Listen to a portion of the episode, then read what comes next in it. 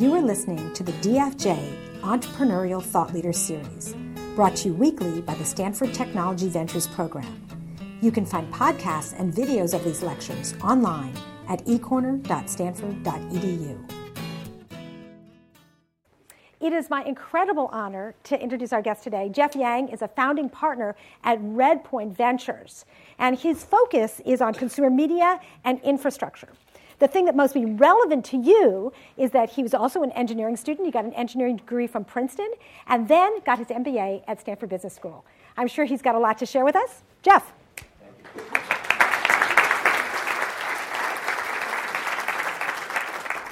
Thanks, Tina. It's a pleasure to be here with you all. Um, uh, my contact information is here, as, as is my Twitter handle. And if you, follow, if, if you don't follow me, feel free if you'd like to. If you do, I apologize for uh, all the spam that came out today. Apparently, somebody hacked my, uh, my Twitter account and was throwing out uh, all this advice on how to lose 20 pounds in two weeks. And I, I actually didn't realize how many friends I had because I had a whole mailbox full of direct messages earlier on Twitter and uh, you know people said uh, people were asking all about uh, you know all these nutrients and things and, and the next thing you know it's it's it, I, I, guess it's nice to hear from your friends but I wish it hadn't been about losing 20 pounds in two weeks.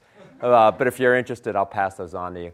Um, what I wanted to talk to you about for the next uh, 40 minutes or so is a little bit about about timing generally right? And I think it, it's a very popular topic right now about uh, uh, all the opportunities that are out in the market. And, and as you know, uh, entrepreneurial activity is about as fervent as it's ever been. And I'm sure some of you are thinking, wow, maybe someday or maybe now I'm going to start a company. And what I want to talk to you a little bit about is, is you know, if, you, if you're ever thinking about it, you know, sometime now or in the future, I want to talk to you a little bit about the founders and kind of what makes, in my opinion, some of the attributes of successful founders. I'll talk about markets. Uh, because you know there's always this, this age-old debate. What's more important, you know, the, the, the, uh, the management or the market, right? It's a little bit like the chicken or the egg. And, and it's, at the end of the day, every argument uh, in history will come down to what's more important. Is it the people or is it the market? And, and you can make your own decision. I happen to be at the margin kind of a markets person, but I'll, but I'll tell you a little bit more about that and, and attributes of an attractive market.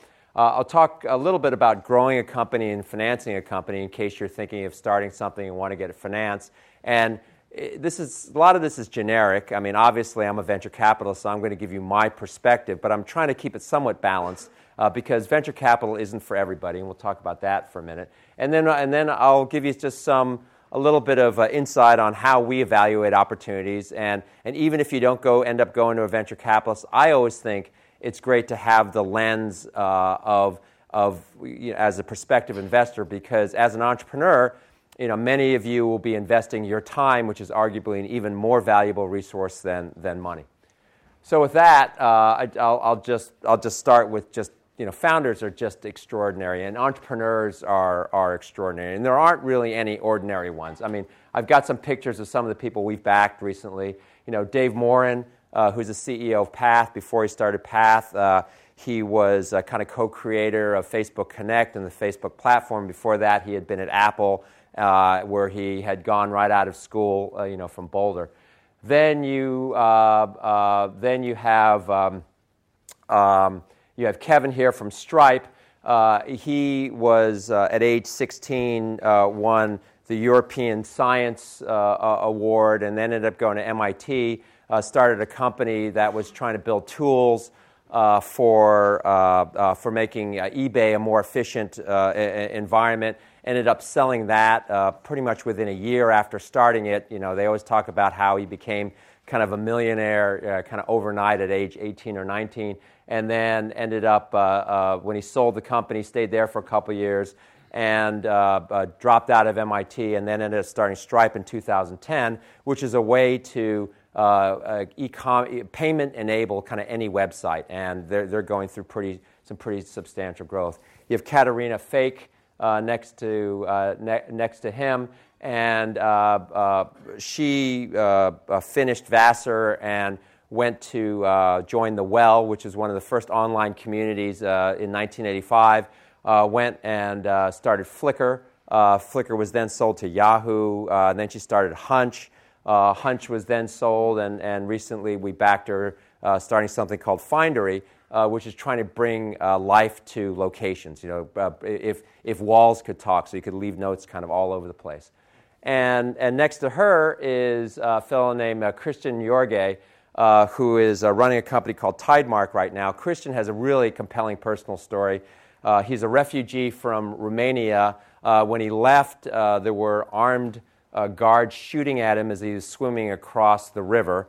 Uh, ended up getting to New York, uh, drove a cab, uh, ended up uh, owning a, a, a, limo service. Uh, he was a computer scientist in Romania. Uh, so then he ended up starting a company called OutlookSoft, which did business analytics, was sold to Hyperion for about $400 million. And now he's doing the same thing for business analytics, you know, in the cloud. So, I mean, all these people have very kind of compelling uh, stories as entrepreneurs. And, and at the end of the day, n- no entrepreneurs or no founders are kind of ordinary. You know, they all have you know, very interesting, kind of compelling stories.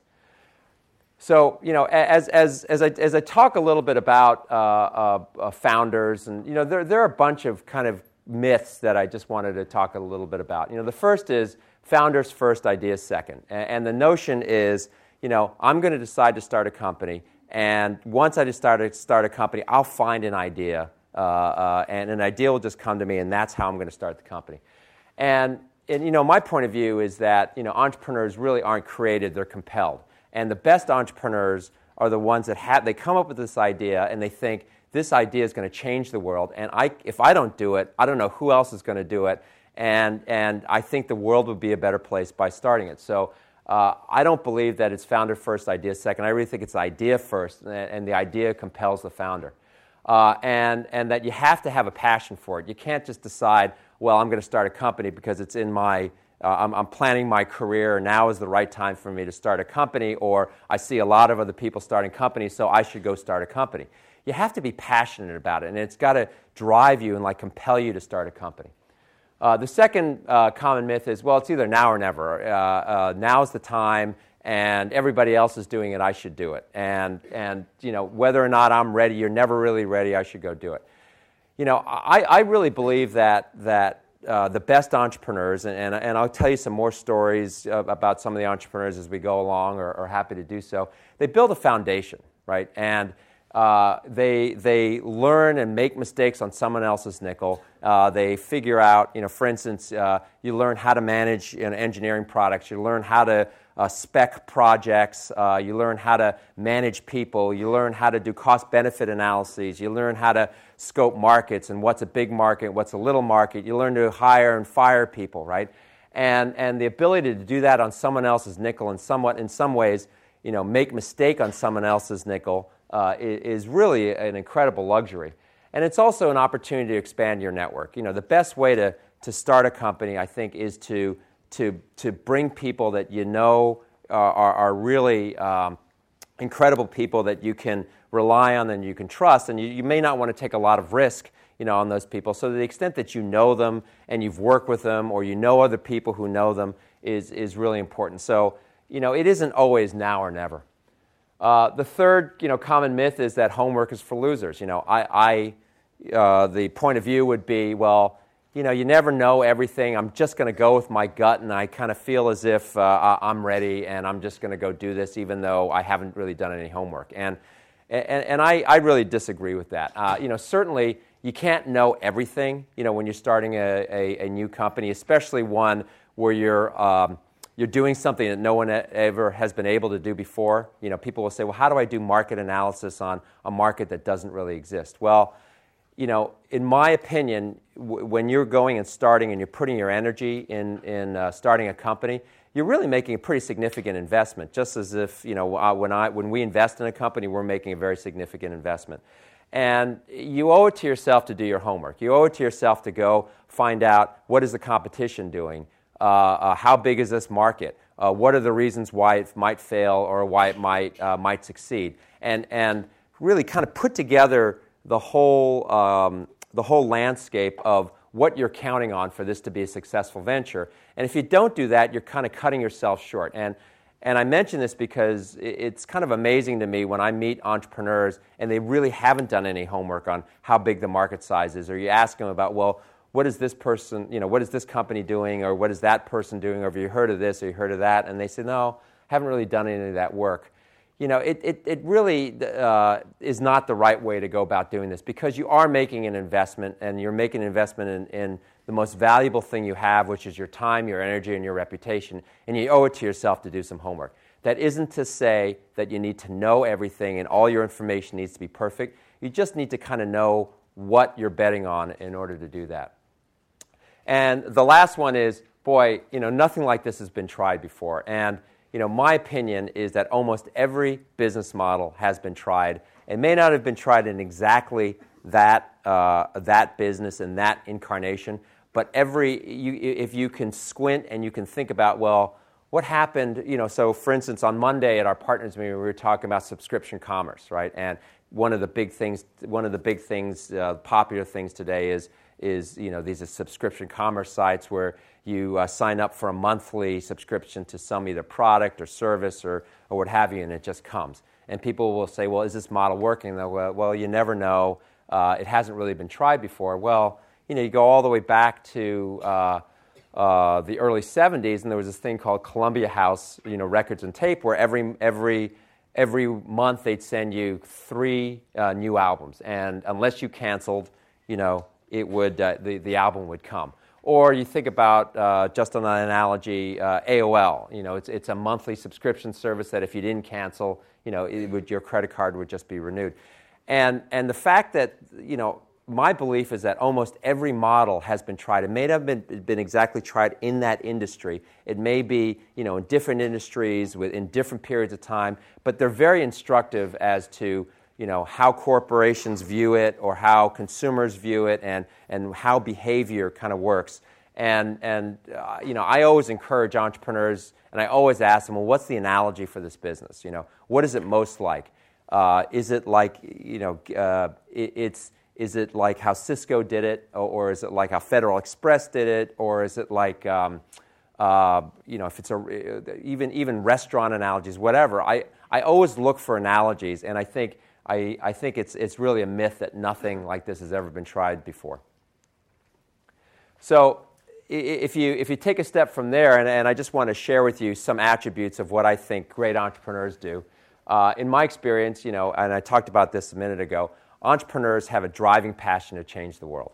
And, you know, what I don't, um, uh, lots of times when, when I will go and uh, think about investing in a company, one of the things I really like to do is understand why an entrepreneur uh, wants to start the company, what's driving them to succeed.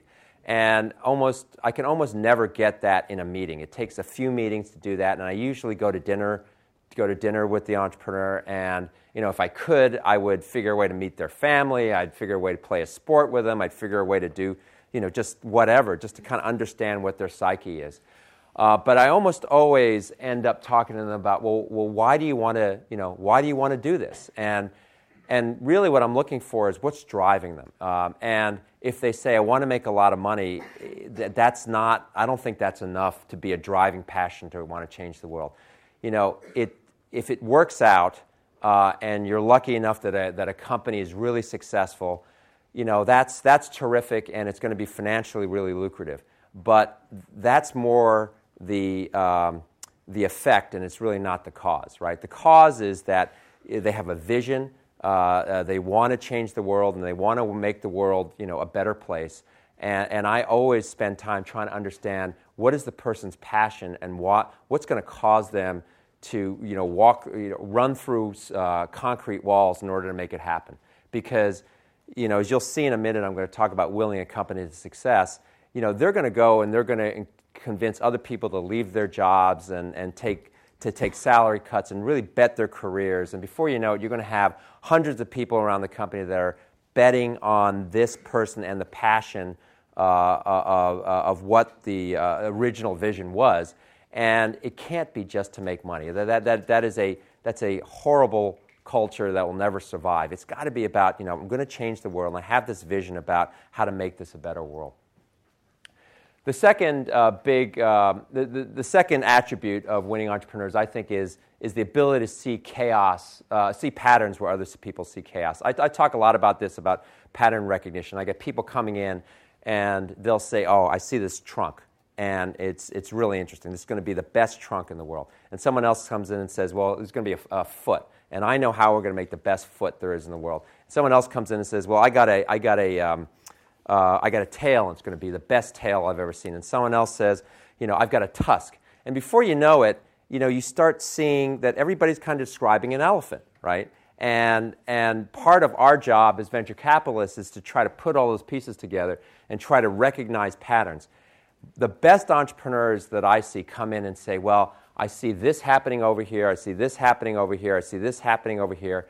The logical thing is that now all the pieces are coming together that, that the world is going to look like this. And, and you know, they see it as clear as day, and, and they feel compelled to go uh, uh, get in front of that market because they see if, if, if they don't do it, uh, they're not sure someone else will, or they can't stand the thought that someone else is going to get there in front of them. The third is, uh, you know, you have to have this passion, you have to have the, the conviction, but you have to be able, able to articulate it. Because when you're starting a company, all you have is the power of the idea right? And if you can't convince other people that it's the right idea, so imagine that, that you're one person with this fantastic idea. Uh, and you're going to start a, a, a, social network, and, and it's just going to be every you know, 900 million people are going to are going to connect. But if you can't convince anybody else to come help you, how are you ever going to do it, right?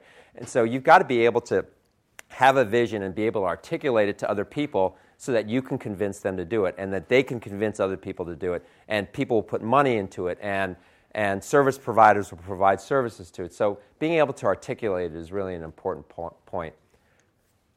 Uh, the fourth is willing a company into existence. Um, you know, in the beginning, there really, as I said, there really isn't anything other than an idea. And the very, the first five hires and the first three or four months you know, all you have is your belief in what you're doing is right. And you have to have the, the conviction, but you also have to be able to have the fortitude to be able to will, but by force of will, the company, you know, uh, exists. And if you have any doubt, uh, everybody else will see it in you, and, and the company will, will never, you know, uh, uh, will never end up forming. And so, you know, my advice to you is to do all your homework up front, but once you commit to do it, if you commit to do it, you're going to do it, and there is no path back. That doesn't mean to say that you're going to be stupid and you're going to be foolish, but you've got to will companies to, into existence. The fifth is, you know, I think entrepreneurs are, are genetically paranoid. Anybody who's not paranoid is going to end up getting, getting eaten. Hopefully, not literally. Um, the sixth is uh, being able to recognize and support your own weaknesses. Nobody's perfect, and the best entrepreneurs I see you know, understand what their areas of weaknesses are, and they go hire other people, or team up with other people, or they, they bring in as advisors or board members people that can help them be better, and they recognize their own weaknesses. The seventh is soliciting advice, but you make your own decision. So I hear this all the time uh, about, well, you know, as a board member, they'll say, well, what do you want to do? And I, and I said, well, you know, I'm going to give you advice, uh, but you're going to be the one who's going to make the decision. And the, the, the best entrepreneurs I know they, they, solicit advice and they listen and they process, but they quickly make a decision. You don't want an entrepreneur that won't solicit, solicit advice because you know that's a, th- then they say, well, you know, I know all the answers. I'm not going to ask for any help. But you also don't want one that says, okay, everybody, give me whatever you think, and collectively we're going to make this this group decision that that, uh, and I'm not going to make any decision. I, I want somebody who's going to listen, but at the end of the day, you know, uh, make their own decision and, and be, be responsible for that decision. And then lastly, be able to make decisions on incomplete information and fix the bad ones along the way.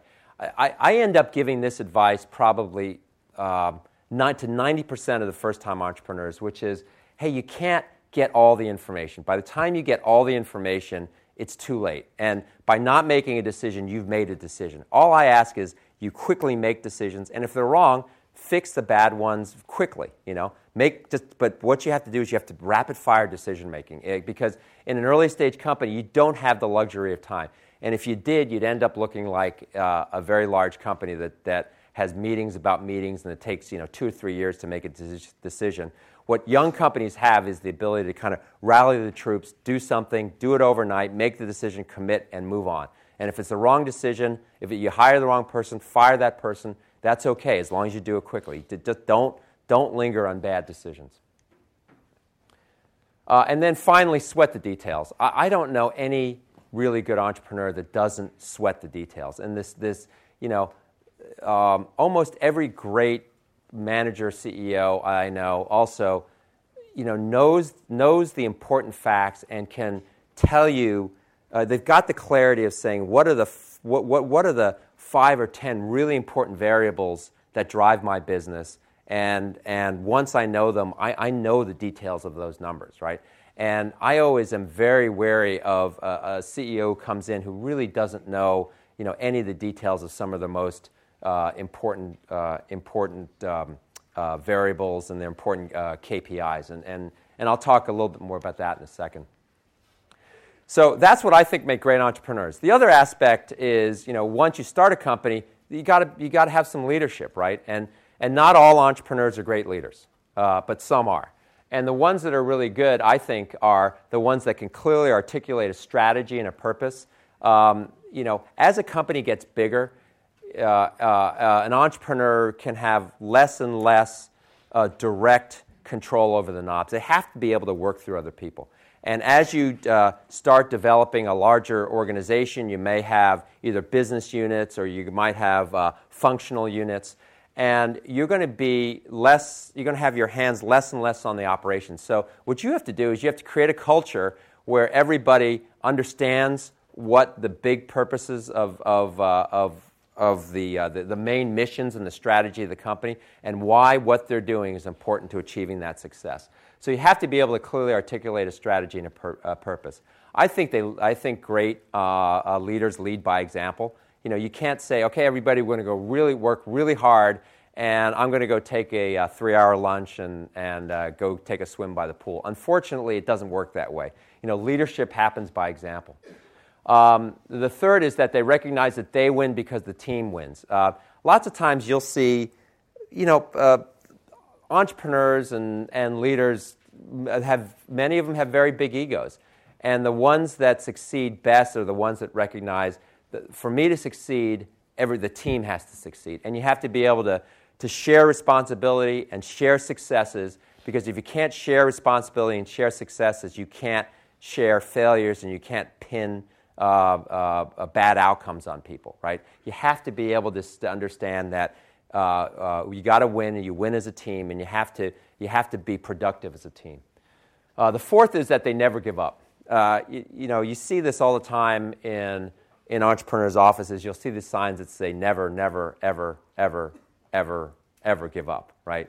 And that's, you know, one of the things that I admire most about entrepreneurs is that they'll, they'll come up to a, a stone wall and they'll sit there and they'll try to bang through the wall, they'll try to bang through the wall. And, uh, you know, some people would walk away and they'll go think about it overnight and next thing you know, they walk around the wall, right? Um, the, you know, the, you, you, you kind of, you, uh, there's so many reasons why a startup company should fail, you know, versus a company that has a lot of resources, a lot of market share, a lot of customers. And the reason they succeed is because somebody has, uh, somebody has uh, uh, the nugget of an idea and a passion to make it work. They have the people who are dedicated and they adjust along the way, right? I've never, in my 27 years in the venture business, I've never seen a business plan that, was, uh, that we initially funded on, on the first round actually get executed exactly the way that it was supposed to be, right? Almost everybody changes path along the way, and they do mid-course corrections, and it's, it's really important. And then the last is hiring up. Um, uh, almost great, every great leader you'll see will, will always try to raise the average with the next hire, and, and I'll, we'll talk about that in a second. So I just thought I'd just share with you uh, a couple of you know, uh, great entrepreneurs. You know, the first is John MacFarlane at, so, uh, at Sonos. And John was, uh, was at Sun. Uh, he ended up starting this company called Software.com. He sold it to Phone.com. Uh, and then he started this company called Sonos, which many of you may know is their, they view their mission statement as filling every room in the house with music. And, and they want to be able to play every song in the world and stream it to every room in the world and have people uh, rediscover the joy of music, right? And they do this with you know a set of wire, wireless speakers and and bridges, and they connect to music services. But what John does really really well is he's he's incredibly committed to the vision, and he he would he was willing to do kind of whatever it takes to fulfill a customer value proposition, which is he wants to fill every house in, in the world with beautiful music, and he wants everybody to enjoy it. And he's able to hire you know, some of the best people around the world that, that just, you know, and a lot of uh, uh, acoustic engineers and design engineers are kind of different kind of people. But when you give them a chance to say, I, I want to give people the enjoyment and rediscover music, it's, it's, it's really remarkable. He's hired a group of people that all have worked with him before, and he's able to articulate a, a grand vision. And despite having been extremely successful, it all happens because John is, is at the helm and you know, he makes it work and he, and he leads by example. Uh, and I just I think the world of him, but, but I also love his vision and I'm completely bought into it. Another, another guy, Reed Hastings, that we backed in Netflix, um, uh, originally came to us. I mean, his background was um, uh, he was actually in the Peace Corps, and then he was in a, in a startup company that was a spin out of NET called Adaptive. And then he started a company called Pure uh, Software, which was ultimately uh, sold for quite a bit of money.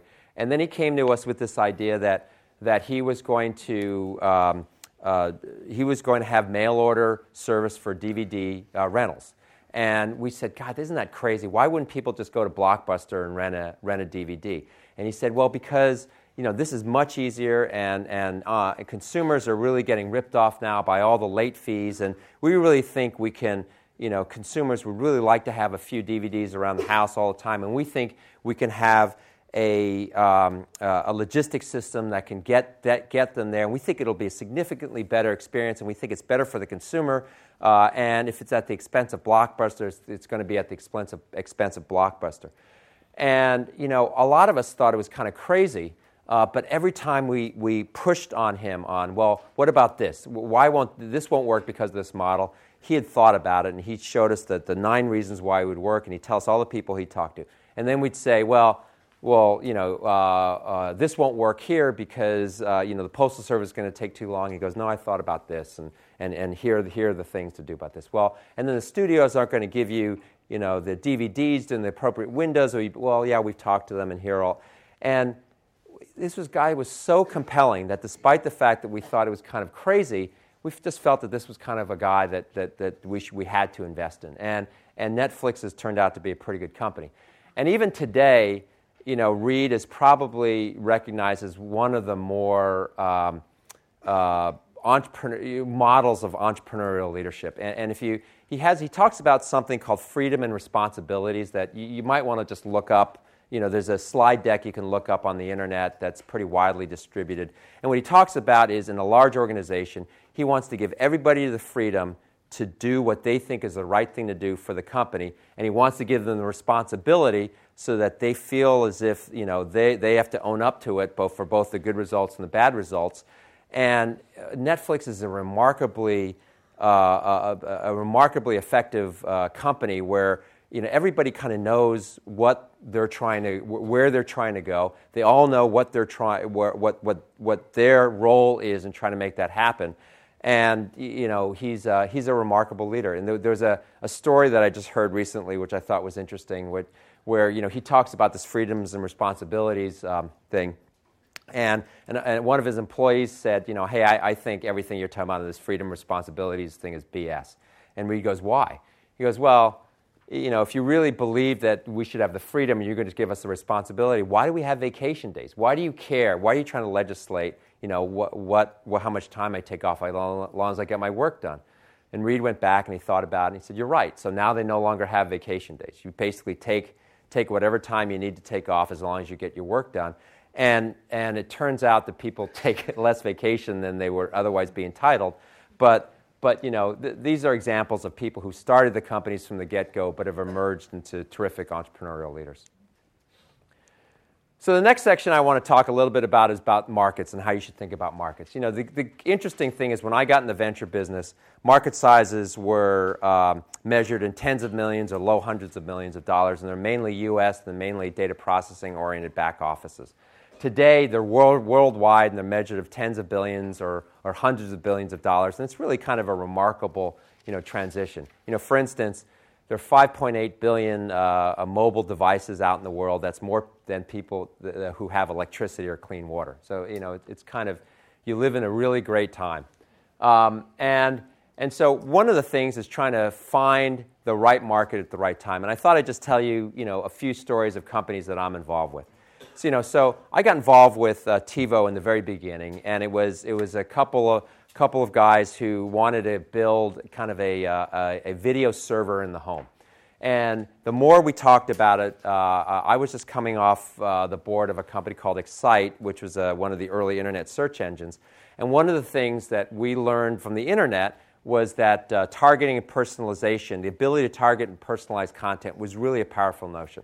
And so I spent a lot of time talking to them and said, well, why can't we do this for television? Why can't we deliver a personalized television experience so that people don't have to just watch what's broadcast, but they can watch what they want to watch when they want to watch it? And then they came up with, you know, how are we going to do it? And, and lo and behold, you know, we had to start with a set-top box, but more importantly, we started with a user experience and TiVo was kind of born. And it was born at a time when I think the internet started training people that, hey, personalization is, is, is really important, and the television was kind of ripe for, for innovation. Um, I've got another company I'm involved with uh, called Machinima. And Machinima is, is a broadband content network that sits on top of YouTube and is targeted mainly to gamers. So in July, uh, sorry, in August, we, we served uh, 2.3 billion videos to about almost 200 million people. And it's, it's kind of growing like a weed. And it's mainly gaming content. And when I first met him, uh, it was very, it was really very small, but it was right around the time when um, um, uh, Call of Duty Modern Warfare passed a billion dollars. It was the first video game to pass a billion dollar uh, uh, revenue. And then Avatar, kind of in the same month, passed a billion dollars. And I looked at the two uh, art forms and I thought, hey, those are pretty close. I mean, could it be that, that a lot of this stuff, and, and as you, many of you know who are gamers, uh, the uh, the graphics are, are photorealistic, and, and you, it's kind of hard to tell certain movies from, uh, from certain games. And in fact, you go to movies today and you see trailers you know, for games, and I can't really tell in the beginning if they're, if they're promoting a movie or they're promoting a game. But you know, they, they started at a time, uh, uh, and we invested just you know, on a lark that said, hey, maybe this might become important. And the next thing you know, YouTube is pouring hundreds of million dollars to create you know, the largest broadband MSO uh, MSO in the world. And you know, our vision is, you know, machinima, uh, machinima is to gamers what ESPN is to sports, right? ESPN isn't necessarily just about sports; it's about males, you know, uh, 16 to 34, and that's kind of what machinima is all about. Uh, Bluefin is a spin out of MIT Media Labs, and um, some of the statistics on people who watch television is about 70% of all tablet users have their tablet, and about 68% of people who have a smartphone have their second screen sitting in front of them. And people are, are, are tweeting away or they're surfing or whatever. So Bluefin's idea was hey, could we take all this, all these uh, information about what people are posting on Twitter and on Facebook and they're, they're writing on blogs, and could we somehow correlate that to a full TV feed? And if we could, if we could parse the, uh, the TV stream into discrete events, and we could somehow associate social response to what was happening you know, on television, wouldn't that be kind of cool in, in, building the large, world's largest real time uh, focus group on the fly? Right now, what happens is uh, you know, a TV show will come on and they'll do a, a, focus group testing. And about three weeks later, they'll, they'll, they'll do unaided uh, response rates. And, and they'll, three weeks later, they'll be able to tell you do people like it, would they like it, would they not like it. Well, with Bluefin, and it's really a large data analytics and, and crunching problem, they're able to tell you almost real time how people are reacting so that you could change your message. And, and there are examples of during the Olympics of how people have changed, changed their creative on, on uh, network spots uh, based on what reactions are uh, of people are. And you know, we think that's kind of an interesting trend. And it wouldn't it really wouldn't be possible without advances in, in compute technology, without algorithmic advances, without uh, all everybody posting. but it kind of all came together at, at, the right time, and we think it's a pretty interesting idea. And the last one is Electric Imp, which is founded by uh, one of the uh, Apple iPhone engineers and, and some of the Google uh, software engineers. And the notion is they want to create an Internet of Things, right? And, and their whole pitch is now it's gotten to the point where people really are uh, wearable technology, home technologies. I'm sure you've all heard of Nest, which is you know, the thermostat you can control over the internet. Well, what if you control everything in your home uh, uh, over the internet? Wouldn't that be kind of cool? What, what if it were lights and and uh, door locks and uh, temperature stuff and water and sprinklers and what if you could put it on your dog to know where your dog was and, and what if you could do it on uh, your elderly grandmother just to make sure she's, she's safe or, or what have you wouldn't that be kind of a cool thing and what they've developed as a platform and a reference design to allow anybody to kind of uh, hook something onto the internet for a very inexpensive price and then a back-end cloud service for connecting these things and monitoring these things either on a white label basis or, or directly. And, and that, that isn't possible except for the fact that you know, Wi-Fi is pretty much uh, everywhere. Uh, compute is, is really inexpensive. And you know, the ability to get miniaturization, I can get you know, basically these computers on the size of SD uh, cards, and I can get them really inexpensively. That's kind of a cool thing. And so, you know, the point of this is that, you know, lots of times you look for, you look for dis- discrete patterns that happen all come together at the same time where you're able to say, you know, what I'm talking about would not have been possible or would not have been interesting until this point in time. And I think the ability to kind of look at a really high level and decide, wow, that must mean that there's an opportunity here is, is an important aspect to trying to find the right market. So, one of the questions I get asked a lot is well, what defines an attractive uh, market? Well, I think the, the most attractive one is the ability to do something that can't otherwise be done, right? So, without what I do, uh, then uh, there would be you know, no market. And the ability to kind of create a market is really interesting. And, and if you have any doubt and you look at the market cap of companies within any particular sector, you'll find that about 50% of the market cap typically accrues to the market share leader, right? So it's very profitable to be the first, not, uh, not only the first in the market, but if you're the first and you're the market share leader. So the ability to kind of help create a market uh, is quite interesting. The second is, you know, uh, uh, something that's fundamentally changes the economics of a solution. So by doing it, you can reduce the cost by, uh, by, by, by 10x, or, or, or you you, will, you allow what, what typically wouldn't be able to have be done, you, you can now be done. Uh, the third is that it's in the path of, path of progress. You don't need to know the market. If the market exists today and, uh, and it's being adequately served, you either have to come in with something, you know, I always talk about uh, general rule of thumb of, of attacking existing markets. It's got to be about 10x the performance, and it could be a maximum of, of three times the price. But, but arguably in today's world, it, has got to, you know, it's got to be something along that, that lines of a, of a, a 30x kind of improvement for people to switch. Because otherwise, you know, corporations or people would rather just stick with, you know, what, what, they already, what they're already using. Um, so being able to look at, um, well, if this happens here and this happens here, I really think that this really is in the path of progress and this is going to happen. So, you know, this notion of something that is in the path of progress. And if it already exists, it's on the cover of Time magazine, chances are it's too late. But if it's something that is, is controversial, but you can argue is in the path of progress, that's probably a pretty good, a pretty good uh, thing to, to take advantage of, or take a look at, I should say. And then the last is what for me defines an attractive market. I, I, I want to be able to see how a company can get north of $100 million of revenues, you know, if, if it works. And ideally, multi hundreds of millions of dollars of revenue. Now, that's from my perspective as a venture capitalist. That isn't true for, for, for you know, an individual investor or an angel investor, but you know, for, for what I do, that's what I want. So let, us talk now a little bit about investment and taking the money. And, and I, I referred to this earlier about whether or not to, to VC or not to VC, right? And, and, the first is to say venture capital isn't for everybody, right? There are positives. The positives are you get professional help. That's all what all we do. That's what we get paid to do, and hope, are hopefully and arguably we're okay at it. Uh, and we have, you know, the, we provide the help and the expertise.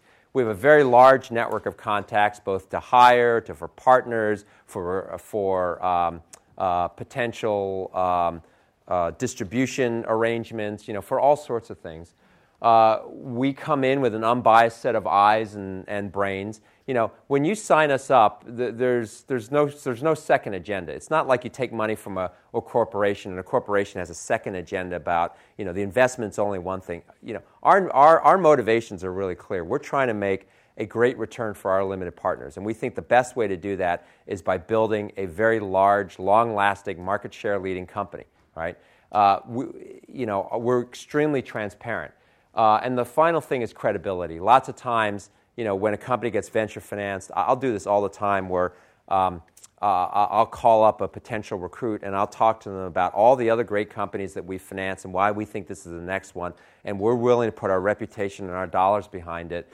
And that level of credibility often, you know, right or wrong, you know, uh, is what's necessary to convince a candidate to kind of leave a, an otherwise interesting job.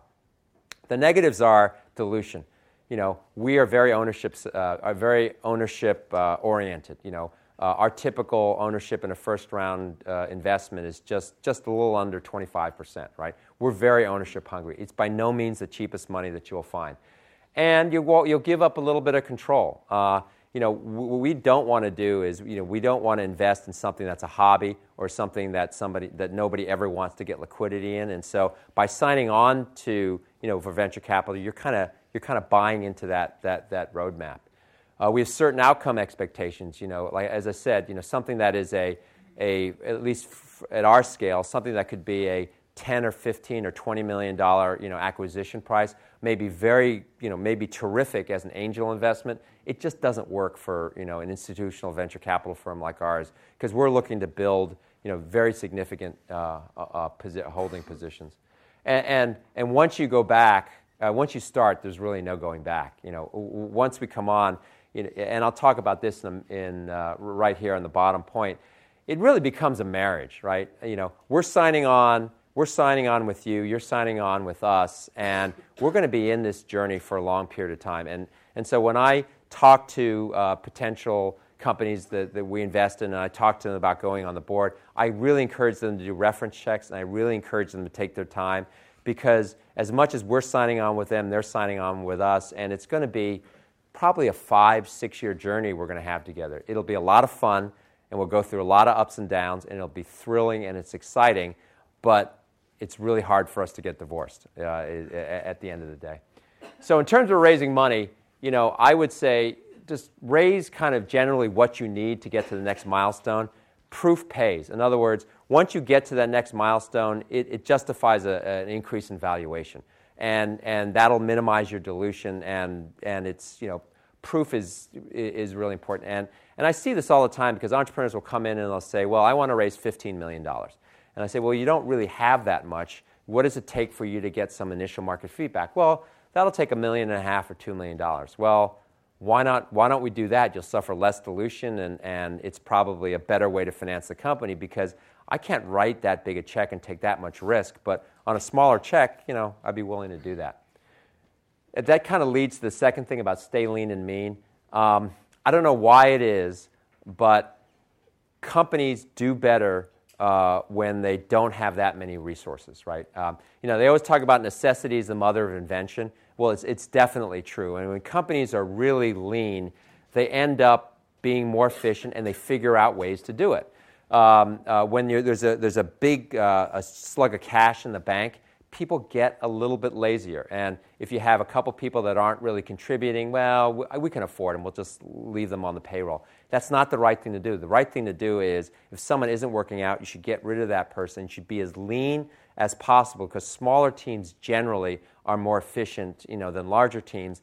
And having to having necessity as the mother uh, of invention is an incredibly powerful force. Companies I have seen that raise too much money end up being a little bit sloppy, they end up being a little bit slower, they end up delaying profitability, and, and I know it, it doesn't necessarily make logical sense because people say, well, I'll just raise the money and I'll leave it here and I won't touch it and we'll still be really lean and mean. My experience is it just doesn't happen that way. It's just not human nature. Um, I would hire after growth. You, you, know, it used to be like in, in the bubble, people would say, well, you got to hire in anticipation of growth. That didn't work so well. Um, you know, my experience is that if, if you grow and you're always just a little bit lean in terms of not having enough people to kind of take advantage of the opportunity, that's, that's a pretty healthy place to be. It's a little bit like having a lab. You want to be just a little bit on the lean side. Um, the fourth is uh, uh, maximize the pie, not just your slice. You know, at the end of the day, if you start a company, any of you can own 100% of it, but it probably won't be that big. I mean, what you want to do is you want to you want to try to figure a way to make the pie as big as possible so that the slices are really valuable. And then, and then we talked about choosing your investor as a, a true business partner. So I'll talk a little bit for a minute about common misconceptions. Um, the first is that the customers are always right. That's kind of true, but not always. You know, my experience is that customers don't have any vision they only have about a 6 to 12, 12 month you know, horizon. And lots of times, when you're talking to them about something that's never been done, they can't really conceptualize what it is until they see it. There are very few people. One of the reasons entrepreneurs are so great and they're so cool and they're so much fun to hang out with is because they're able to see much farther out and they see order where other people see chaos. Most other people, and that means almost every customer, they only see you know, six months or 12 months ahead. They don't see kind of the bigger vision. And so lots of times people make the mistake of kind of listening to customers. That doesn't mean you shouldn't solicit the, the input of customers, you should. But you should also recognize the customers aren't always right. Second is uh, hiring experience over talent. Um, I, I see people that, that will say, well, we should hire this person because you know, that person's done that job before. And I would much rather hire an up and coming A than a proven B right? And, and lots of times people will go for proven Bs because they've had, they've had the checkbox you know, uh, uh, on their resume. And obviously, you'd rather have a proven A. Everybody would rather have a proven A. But if it were up to me, I always bet on young talent. I always hire unproven A's in favor of proven Bs. Uh, I hear this a lot. You know, uh, VCs will sell the company from under me. That, that's just really, uh, I, have never had that happen. And almost every occasion where we have ended up selling the company, I find myself constantly in the position of encouraging the team to kind of go for it and, and let's see what we can make, it, make at it. And I would say that they, when they're first time entrepreneurs and they get a meaningful amount of uh, money and the ability to kind of take something off the table, um, they almost all always take it. And they'll always say to me, and the, conversa- and the conversation will go something like, hey, listen, you don't get that many swings in the major league you know, you're at bat, you're in the majors. Let's take a shot and see how big we can make it. And if it doesn't work out, then we can always, you know, go back.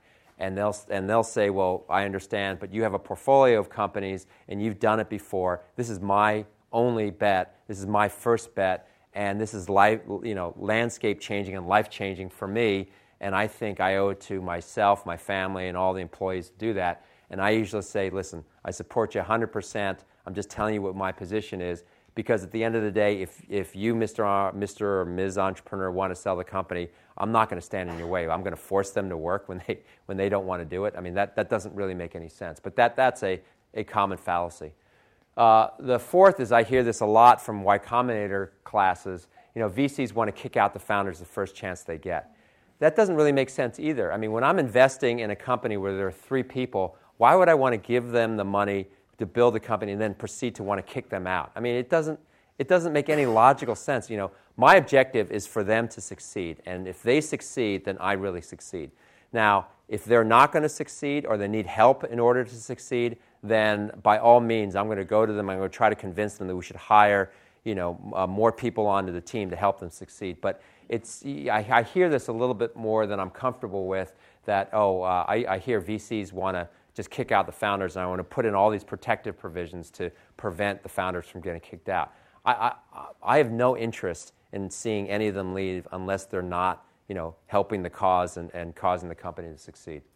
And then lastly, good CEOs do what the board wants. I think I mentioned this earlier. Good CEOs do what they think, what, what uh, they lead the company and they make their own independent decisions. And I think when a board makes decisions, it's time for a new CEO. So uh, that, that's just not the case.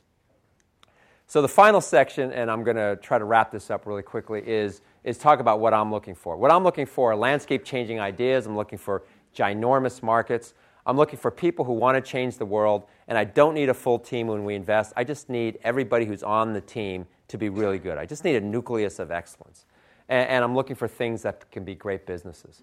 And so I get asked a lot, well, how, you know, what do you do for due diligence? You know, there are four things. One, I look at the value proposition. So how compelling is the product or service? And I'll do that by, by doing some customer checks or by you know, anecdotal consumer checks. I'll look at markets.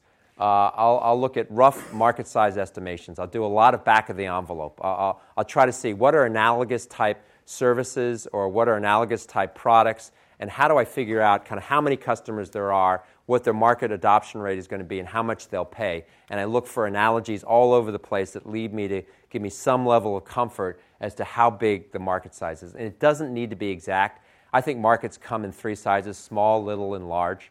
I'm sorry, small, medium, and large. And, uh, and, and I'm looking for large markets. But I need to know about how big the market is. And if it's big enough, that, that's really what I'm looking for. And I always look at analogies. Uh, in terms of evaluating people, I always look I, lo- I, I, think I mentioned this. I look at what, what motivates him or her. If the person is very young and they haven't had a lot of experience, I look for some patterns of excellence. And if there's a lot of patterns of me- mediocrity, well, I tend to stay away from that. I, I, always ask, you know, what do you think are your strengths and weaknesses? Because I, I, want somebody who's really self-aware. And I'll, of course, I'll, I'll call all a bunch of other people that are on or off their reference list to hear what other people say.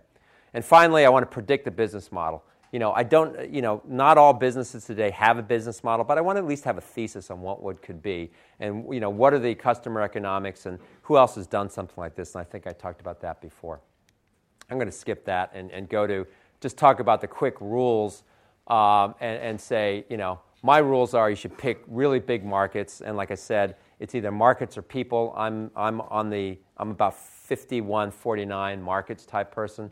Um, market leaders get the majority of rewards. You know, never compromise on people. You know, my observation is that A's hire B's, B's hire C's, and once you get C's in the company like cockroaches, you not, cannot get them out. You should definitely do analysis. Do the analysis. At the end of the day, you got to go with your gut. You can't do you can't do analysis paralysis, and I see this all the time. What you want to do is enough work to to know what kind of decision you're making, and then you're going to make, you're going to make a, a gut decision at the end of the day. And lastly, be flexible. There's more than one path to success. So I'm going to finish with five pieces of advice for, for those prospective entrepreneurs in the audience. One is to think huge. Uh, it, it, it doesn't make any sense to go after little markets. Uh, your, your time is too valuable. Uh, the second is once you decide to go, uh, you should move, go, and move very quickly. Uh, get more help than you, you think you need. Uh, you, can, you can you know, I know I said, you know, hire after growth, but, but get, getting help in over horsepowering is uh, typically you want a lot of expertise, you know, in a startup company because it's hard. Uh, don't focus on dilution, focus on outcome. I think I talked about that. And lastly, learn from others who've come before you. So, with that, I'm, i apologize for having gone through this all so rapid fire. I'm happy to take any questions in the remaining seven minutes.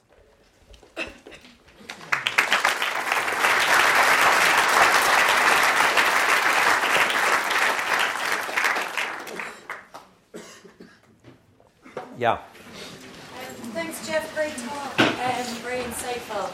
What's your preferred source of deal flow? We've got a project, think it fits. How should we best approach it? Um, you know, I mean, the, the best way, uh, the, the best entree into any venture capitalist is, is through, uh, through a referral, you know, ideally. And if there isn't, then you just, you know, just feel free to email any, anybody in the firm and everything will get looked at, right? You know, obviously the way, uh, I mean, the Valley is a pretty small place, and you know, all of us take uh, source of referral as a very um, uh, more seriously. You know, the better the source of referral, the more the more seriously something somebody will take take it. But uh, we look at everything. Uh, yeah. Yeah, thanks. It's an inspirational talk. Uh, you mentioned boiling the ocean. Yes. I was wondering, in terms of market segment, what do you think is going to be the largest ocean going forward from your point of view? Okay, so the question is what's the largest uh, boiling the ocean? What's the largest segment of the ocean that that's attractive? And and um, uh, I, I, kind of uh, th- there was a slide in here. I was going to talk a little bit about what our core investment themes are, uh, but you know, generally, generically speaking, you know, platforms is a really interesting place to be. Uh, uh, both uh, new platforms. You know, every time everyone says there's no more platforms, right? And just like I remember when um, uh, Google was dominating search, everybody said there's nothing going to be, you know, that's going to be it. Every, every internet search is going to be dominated by uh, a search bar. And, and then all of a sudden, face, uh, MySpace comes along, and then Facebook comes along, and then Twitter comes along, and, you know, and so forth. And people say uh, nothing will ever dominate the uh, operating system world because Windows has everything, and then all of a sudden Android and iOS come along. So I still think that there is opportunity for new platforms as, as you know, uh, mobile, you know, the, the world goes mobile and, and, and, and mobile devices really become the, the compute platform and having so much power in people's hands is, is really remarkable. Then you also have applications on top of existing platforms.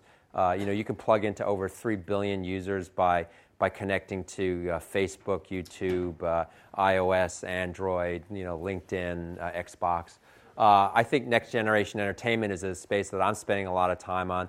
Uh, people are viewing entertainment in all sorts of different places, on all sorts of different pieces of glass, and they have, uh, right now, finding content is really difficult. Um, you have to enter credentials in all over the place. It's really hard to, uh, you, you, know, uh, content is more tied to a device rather than to a person. Uh, and you have all this new content coming up. I mean, I talked about Machinima. We're investing in that theme on next generation content networks.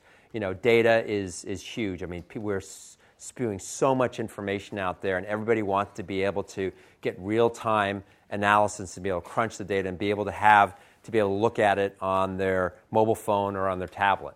And then lastly, enterprise cloud and mobile. Uh, you know, everything that's happening in the consumer internet is moving to the enterprise, and I think that's going to happen over the next 10 years. So those are our four themes. Yeah.